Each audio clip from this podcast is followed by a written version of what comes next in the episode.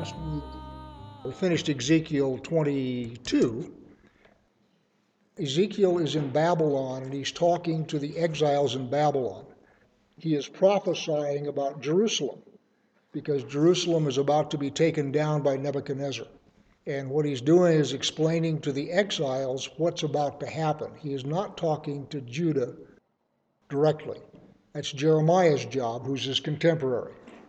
So the sequence of events in 22, he starts off with false prophets who are allegedly speaking in the name of God but leading people astray. He goes from there to the priests who are not doing the stuff that they're supposed to be doing. And then from there, he goes to the leadership or the secular government, if you will, that has become corrupt. So they're using their positions to enrich themselves at the expense of people. And last thing he goes after is the people themselves because people are not stupid.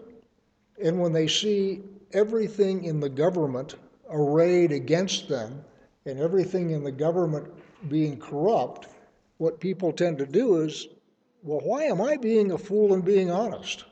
Nobody else is, so I might just as well get in there and get mine as best I can. So the corruption, at least in 22, starts with the prophets, goes to the priests, goes to the secular government, because those folks are the ones who have the charge of representing God. The idea there being, since Israel has a covenant, that if the religious authorities jerk the secular authorities up, that the secular authorities will pay attention. So the sequence of corruption, if you will, starts from people who claim to be speaking in the name of God. And they're false prophets, they're not really. So now we're going to get to 23, and we're going to have a metaphor here. It's going to be a metaphor of two women, and the one is named Aholah, and the other one is Aholibah. Those two words are variations of the Hebrew word for tent. And so Aholah means her tent, and Aholibah means my tent is in her. And as you remember your Israelite history, when the northern kingdom and the southern kingdom split, the northern kingdom set up in Samaria and set up their own government. And in fact, they changed the dates of God's appointed times, they set up idols, the whole thing.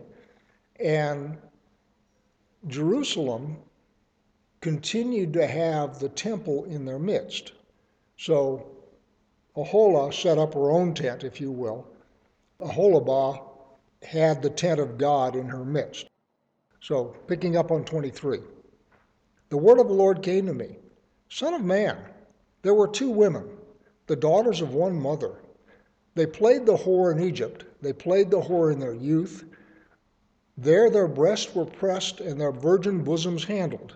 Aholah was the name of the elder, and Aholibah the name of her sister. They became mine, and they bore sons and daughters. As for their names, Aholah is Samaria, and Aholibah is Jerusalem.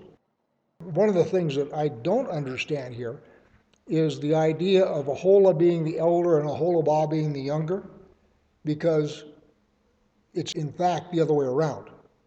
Judah is in fact older than Joseph, which of course means that Judah is older than Ephraim.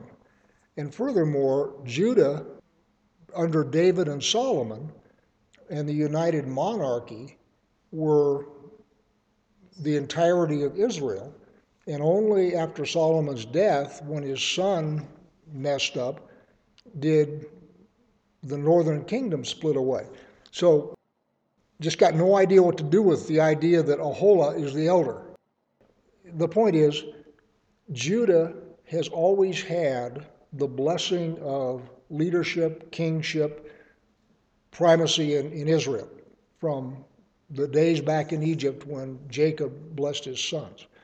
He's also physically older. So Judah remains in Jerusalem when they split. So here where it says Aholah, Samaria, is the elder, and Aholibah is the younger, that's why I don't understand it what he says is the word in Hebrew for older is gadol. greater, Gedaliah. And my translation here says that Aholah is the name of the elder, and what Mike is saying is, is the Hebrew, it could be also translated as greater, and you had 10 tribes with Ephraim as opposed to three tribes, and that may be exactly what's going on. So we're all the way down to verse 5. Aholah played the whore while she was mine, and she lusted after her lovers, the Assyrian warriors, clothed in purple, governors and commanders, all of them desirable young men, horsemen riding on horses. And again, the idea of horsemen riding on horses indicates nobility, because most soldiers moved on foot. And so being able to afford a horse, first off, and having horse be your mode of transportation in a war was an indication of somebody of higher status. Verse 7 She bestowed her whoring upon them, the choicest men of Assyria, all of them, and she defiled herself with all the idols of everyone after whom she lusted. She did not give up her whoring that she had begun in Egypt. For in her youth men had lain with her and handled her virgin bosom and poured out their whoring lust upon her. Now, going back to Egypt. What I don't know here is whether he's talking about Joseph in Egypt or whether he's talking about the various political alliances that the two kingdoms tried to make. For example, Syria and Ephraim were attacking Judah. Judah goes up and makes a treaty with Assyria to help him out instead of trusting in God. Similarly, at some point, both Judah and Samaria tried to make treaties with Egypt. And then we'll see in a minute that Judah is going to go try and make a treaty with Babylon. God regards all of this as whoredom. He also regards the fact that when they make treaties with these pagan nations, they wind up picking up pagan gods in that process. So the pagans, when they come down and make treaties with them, bring their gods. And one of the things that happened, starting with Solomon, is Solomon made lots and lots of alliances. And part of the alliance deal was you picked up the daughter of whoever you were making your alliance with. That, by the way, has been the way of the world ever since the world began. The idea of swapping children in marriage to cement a treaty. Uh, that happens all the time. Well, Solomon was more prolific at that than anybody else. So these babes came in and he married them for political reasons, and they all brought with them the gods that they grew up with. Instead of turning them all into Hebrews, what Solomon did is built them all shrines and altars and stuff all over the place so that they could worship their own gods. And the same thing happened in the northern kingdom. You remember Ahab when he married Jezebel. Well, Jezebel brought along the priests of Baal, and we had the whole business with uh, Ezekiel and so forth. So, this idea of political alliances leading to religious whoredom goes clear back to Solomon. And probably before that, I just don't remember right offhand whether David did. David had a few wives also. I don't remember whether they were pagan, and I don't remember whether he had altars for them. Maybe down to verse 9. Therefore I delivered her in the hands of her lovers, into the hands of the Assyrians, after whom she lusted. These uncovered her nakedness, they seized her sons and her daughters, and as for her, they killed her with the sword, and she became a byword among women when judgment had been executed on her. So, what we've just finished is the northern kingdom, the ten tribes, being taken out by the Assyrians and scattered. That's where we are in the history at the end of verse 10. So, verse 11 her sister Aholibah saw this, and she became more corrupt than her sister in her lust and in her whoring, which was worse than that of her sister. So you've got the two nations. They split. The northern kingdom, for lots of reasons, sets up idols and changes God's appointed times. God is not pleased with any of this. So God takes them out. Judah, as of right here and several other places, is regarded by God as being much worse than Samaria. So the question that one has to ask is why didn't Judah get taken out until 125 odd years later? Furthermore, what happened to Samaria, the northern kingdom, is they got scattered. And lots of theories on where they are today, but officially, nobody knows. The Jews have got people going all over the place, and they're finding little pockets of people who are Ephraim. They find them as far away as Thailand, where you have these people who are following Jewish customs, dietary laws, and everything else. I got no idea why, but they are. And these are typically regarded as Beni Menashe, sons of Manasseh. So the question that you have to ask, or at least I have to ask, is if Judah was so much worse then why did Samaria go first? And second, why did Samaria get scattered and sanded off while Judah was maintained as a unit? Goes to Babylon, spends some time in Babylon, comes back. So it isn't the case that we need to keep things operating and so forth for a while. And as I say, God's opinion of Judah is much lower than his opinion of Samaria. Let me give you my two cents on it. It goes back to Jacob's blessing his sons. And what Jacob says when he blesses his sons is the Messiah is going to come from Judah. So we have to keep Judah intact, no matter how bad and corrupt they become. The fact that they last longer down south, and the fact that they are exiled as a unit as opposed to being just scattered all over the world has to do with the fact that you need Judah to get Yeshua. You have to have a son of David, you have to have him be the Messiah, and in order to do that, you have got to maintain an identifiable Judah. So Judah is treated differently, even though the prophet here says that they are objectively much worse. And the reason for that is we need Judah in order to get Yeshua. Timing. What you have to look at is the rest of the world. You've all done the Bible geography in here, where we do the maps. And what you have is Europe and Asia here, and you have Africa down below. Up until the Phoenician Empire, the only way to get between those two was to go through Israel. You couldn't move armies over blue water until Phoenicia. And similarly, you had the Arabian desert over here, and you couldn't move an army through the desert. So Babylon invades Egypt, Egypt invades, you know, all that kind of stuff. It goes through Israel. And for those of you who are bird hunters, when you go through hunting birds, what you do is you pick up burrs on your jeans. Well, what you're doing is you're transplanting burrs.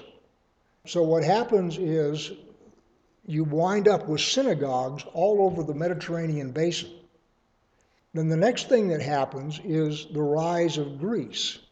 And what Greece does is sets up a common language in the Mediterranean basin, Koine Greek. So you can go anywhere in the basin and you can talk Greek and somebody will understand you, much like English is today. The final thing that you need are Pax Romana, which is to say Roman roads. And the thing that Rome brought was that you could travel safely anywhere in the Mediterranean basin because the Romans would crucify you if you got out of hand. So you wound up having Jews and synagogues all over from Egypt up through Italy and Greece and everywhere else, which means that the Word of God, the Torah, was pre planted all over the Mediterranean. Then you had Greece, which meant everybody could talk. And then finally you had Rome, which meant everybody could travel safely. And that's where God put his Messiah. So when the Messiah is crucified and raised, and his disciples go out from there, his apostles go out from there, it's like super cooled water that's just waiting for something, and all of a sudden it flash freezes. And you have the gospel and Christianity spread throughout all of southern Europe, all the way over to India, south into Egypt. But all of that terrain has been prepared beforehand, and that's why that's the timing. The terrain had to be prepared, and once it was prepared, then you had the Messiah. And then, by the way, back to Ezekiel here, where it says Judah was worse than Ephraim. So, what happens is Judah is going to get sanded off by Nebuchadnezzar in the next chapter, if we get that far, and they're going to go into exile. Well, they're going to spend more than 70 years in exile. And then, as the Medes and the Persians, the Persians take over from the Babylonians, they're going to get permission to come back. Most of them don't. But what they do is they come back and they set up a temple, they set up a temple system, and as you say, it's like 400 years that they're there as a going concern. You get the Messiah born, you get him crucified, raised from the dead, and what, 40 years later, back into exile, and the Romans sand the place flat. So the only reason that they're allowed to come back out of exile is to get the Messiah born. Their exile has never been nullified. They just get a partial reprieve in order to have a messianic event, and then it's back into exile. Joseph leads into exile. Going into exile, Joseph goes first. Judah leads coming back. That starts with Egypt. Joseph is the first one that goes into exile. He prepares a place for the rest of the nation. And then when they come back, Judah leads coming back. So Joseph leads going out, Judah leads coming back. So you have Samaria, which is Joseph, leads into exile. So Samaria gets sanded off. Joseph is the first one to go into exile, followed by Judah. Judah is the first one to come back. And as we just went through, the whole purpose of their coming back the first time was for a messianic event. Judah also led coming back in 1948. It is my opinion and hope that we are, in fact, setting up for the next messianic event. That's the pattern. And so what you see is the pattern holds that started clear back the sale of Joseph into slavery. The same pattern continues. We're seeing that pattern play out today and so we're seeing Judah come back. They're the first ones back. And I believe that what they're there for is so that there's somebody to meet the Messiah. And as Netanyahu used to joke, when he comes, we're going to ask him, So, is this your first visit to Israel? Well, actually, I'm in verse 11. Her sister Oholibah saw this, and she became more corrupt than her sister in her lust and in her whoring, which was worse than that of her sister. And that's what led to this rant that I just went on. Why were things done in this order? 12. She lusted after the Assyrians, governors and commanders, warriors clothed in full armor, horsemen riding on horses, all of them desirable young men. And I saw that she was defiled. They, they both took the same way. But she carried her whoring further. She saw men portrayed on the wall, the images of the Chaldeans, portrayed in vermilion, wearing belts on their waist with flowing turbans on their head, all of them having the appearance of officers, a likeness of Babylonians whose native land was Chaldea. When she saw them, she lusted after them and sent messengers to them in Chaldea. And the Babylonians came to her into the bed of love, and they defiled her with their whoring lust and after she was defiled by them, she turned from them in disgust. So, we talked about this earlier. You have these various political alliances that Judah has made to fend off various other threats. And I will suggest to you that this description of the Chaldeans and the description of the Assyrians, good looking guys, flowing turbans, and all that kind of stuff, what that is describing is military power. The reason they're making alliances is for military power. So when they're having trouble with Syria and the northern kingdom, they make an alliance with the Assyrians. When they have trouble with Egypt, they make an alliance first with the Assyrians, and that doesn't work, and then they make an alliance with the Babylonians. So these are all describing military alliances which Judah has made in order to avoid being conquered by somebody. And as we said earlier, these alliances come with pagan gods. Pagan gods come into the picture when the alliance comes into the picture. And Israel likes to be cosmopolitan. So whenever anybody brings a new god in, ooh, look at that. Isn't that interesting? Oh, I'm so fascinated with yoga, or I'm so fascinated with whatever. And so they wind up adopting the religious practices of these people that they make military alliances with. In addition to which, you also get intermarriage involved, which hastens the process. But God regards it all as adultery. 18. When she carried on her whoring so openly and flaunted her nakedness, I turned in disgust from her, as I had turned in disgust from her sister. Yet she increased her whoring, remembering the days of her youth, when she played the whore in the land of Egypt, and lusted after her paramours there, whose members were like those of donkeys, and whose issue was like that of horses, very graphic. Thus you longed for the lewdness of your youth, when the Egyptians handled your bosom and pressed your young breasts. So, what he's saying here is even though Egypt may have been the enemy de jour, which caused them to make an alliance with the Babylonians,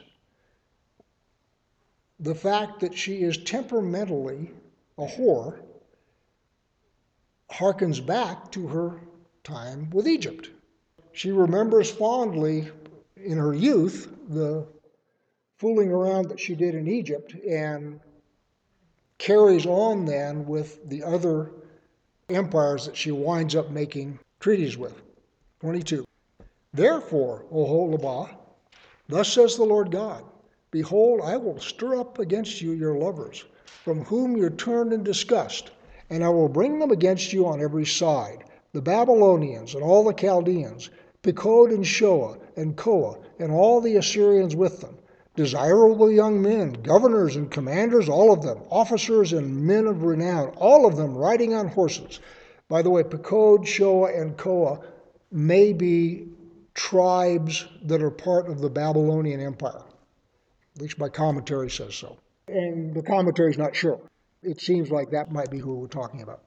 The idea is she has made military alliances she has broken those military alliances. She shifted alliances and so forth. So when it says you were disgusted with the Babylonians, that's because she shifted military alliances. And what God says is, all right, you've played the whore with all these. We're just going to bring them all. And that's what's going to happen. 24. And they shall come against you from the north with chariots and wagons and a host of peoples they shall set themselves against you on every side with buckler, shield, and helmet. I will commit the judgment to them, and they shall judge you according to their judgments. So the idea here is God, of course, is going to bring these foreign nations, and the foreign nations are going to deal with Israel according to the foreign nations' system of justice, or rules of war, if there are any rules, or what do you do with a conquered people? That kind of thing. God is not going to intervene. And one of the other things that happens is God looks at what these people are doing to his people, and God starts to get grumpy with the people he brought against his own. And the way I would describe it, and God describes it too, other places, is I wanted you chastised, but these folks engaged in unnecessary roughness and so, what I'm going to do is I'm going to then deal with them because they went way beyond what I had in mind. And I will direct my jealousy against you, that they may deal with you in fury. They shall cut off your nose and your ears, and your survivors shall fall by the sword. They shall seize your sons and your daughters, and your survivors shall be devoured by fire. By the way, this idea of disfiguring a adulterous woman is still quite alive and well in Afghanistan, for example, right now. And one of the things that the Taliban has been doing is women that they, for some reason, regard as loose, they will cut their noses off. That kind of thing is alive and well today. This is not metaphorical. 26. They shall also strip you of your clothes and take away your beautiful jewels. Thus I will put an end to your lewdness and to your whoring begun in the land of Egypt, so that you shall not lift up your eyes to them or remember Egypt anymore. Remember, we just read a few verses back that one of the things that is happening with Judah is she remembers fondly the whoring she did with Egypt. And so she continues that practice with the other empires that she makes treaties with.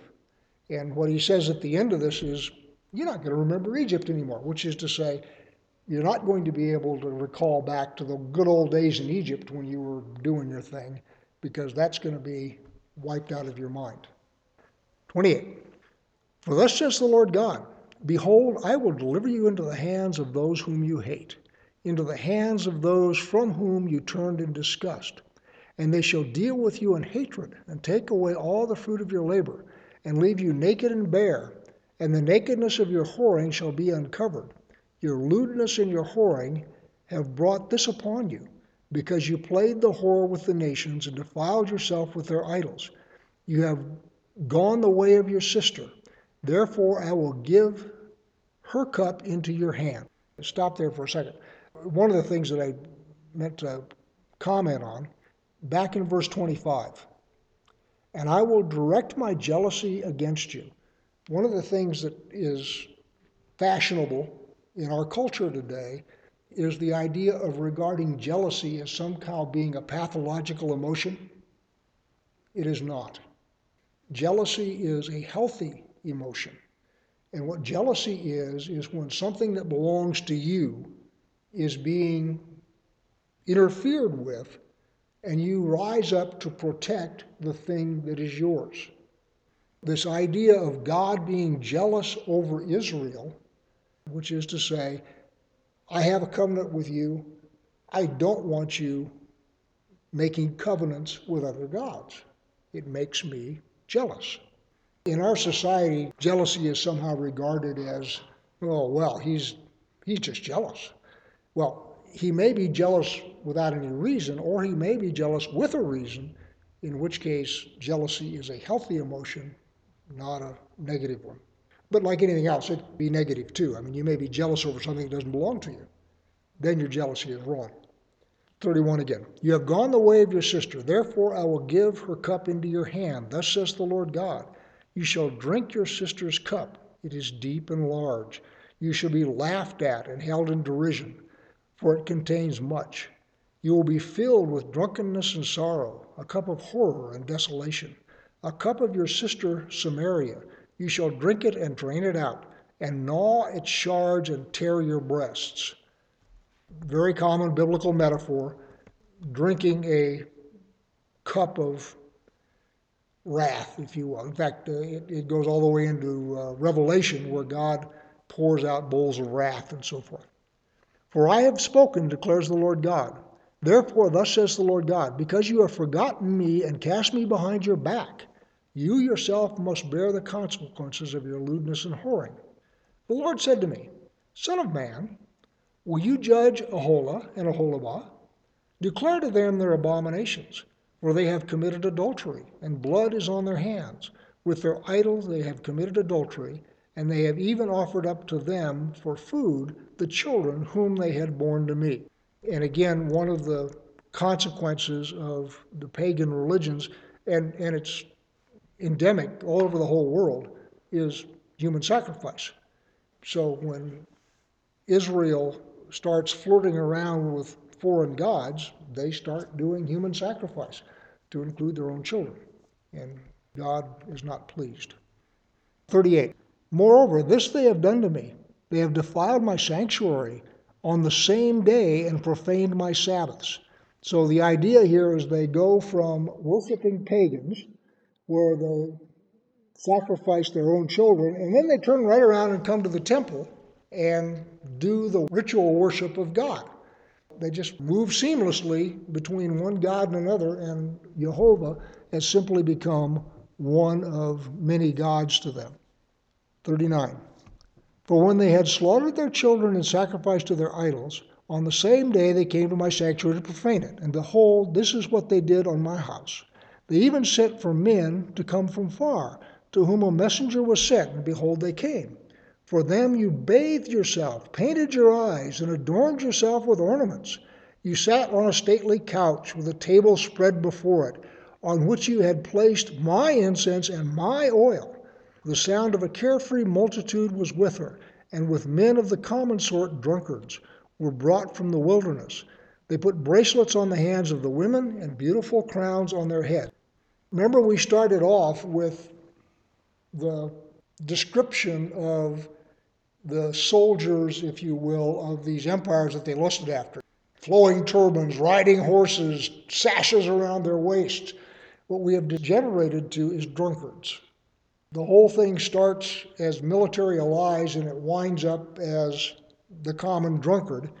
And oh, by the way, just like any adulterous wife, she has taken the food and the oil given to her by her husband, God, and has used it for her lovers, which God is not pleased with, obviously. So, all the way down to verse 43. Then I said to her, who was worn out by adultery, she's been doing it so much she's worn out. Then I said to her, who was worn out by adultery, now they will continue to use her as a whore, even her. It starts off as infidelity that she's an eager participant in, and it winds up as prostitution, which is involuntary. For they have gone into her as men go into a prostitute. Thus they went into Aholah and Aholibah, lewd women. But righteous men shall pass judgment on them with the sentence of adulteresses, and with the sentence of women who shed blood, because they are adulteresses, and blood is on their hands. I have no idea who the righteous are because there aren't any of them in Jerusalem. I just don't know. One of the commentaries I read speculated it might have been the prophets or it might have been apostle. I had no idea. 46. For thus says the Lord God Bring up a vast host against them, and make them an object of terror and a plunder. And the host shall stone them and cut them down with their swords. The penalty for an adulterous wife is stoning. They shall kill their sons and their daughters, and burn up their houses. Thus I will put an end to lewdness in the land, that all women may take warning and not commit lewdness as you have done. And they shall return your lewdness upon you, and you shall bear the penalty for your sinful idolatry, and you shall know that I am the Lord God. Pretty grim. They made alliance with foreign nations, and they did that for military protection. That's the first problem because God should be their protection. God promises He'll protect them if they stay faithful to Him. Rather than staying faithful to God, they made military alliances. Those military alliances came with pagan idol worship.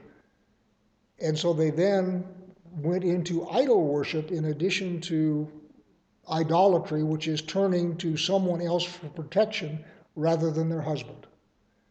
They then started worshiping the gods of those others, and that worship then led them into bloodshed, dishonesty, corrupt government, and all the rest of it, child sacrifice.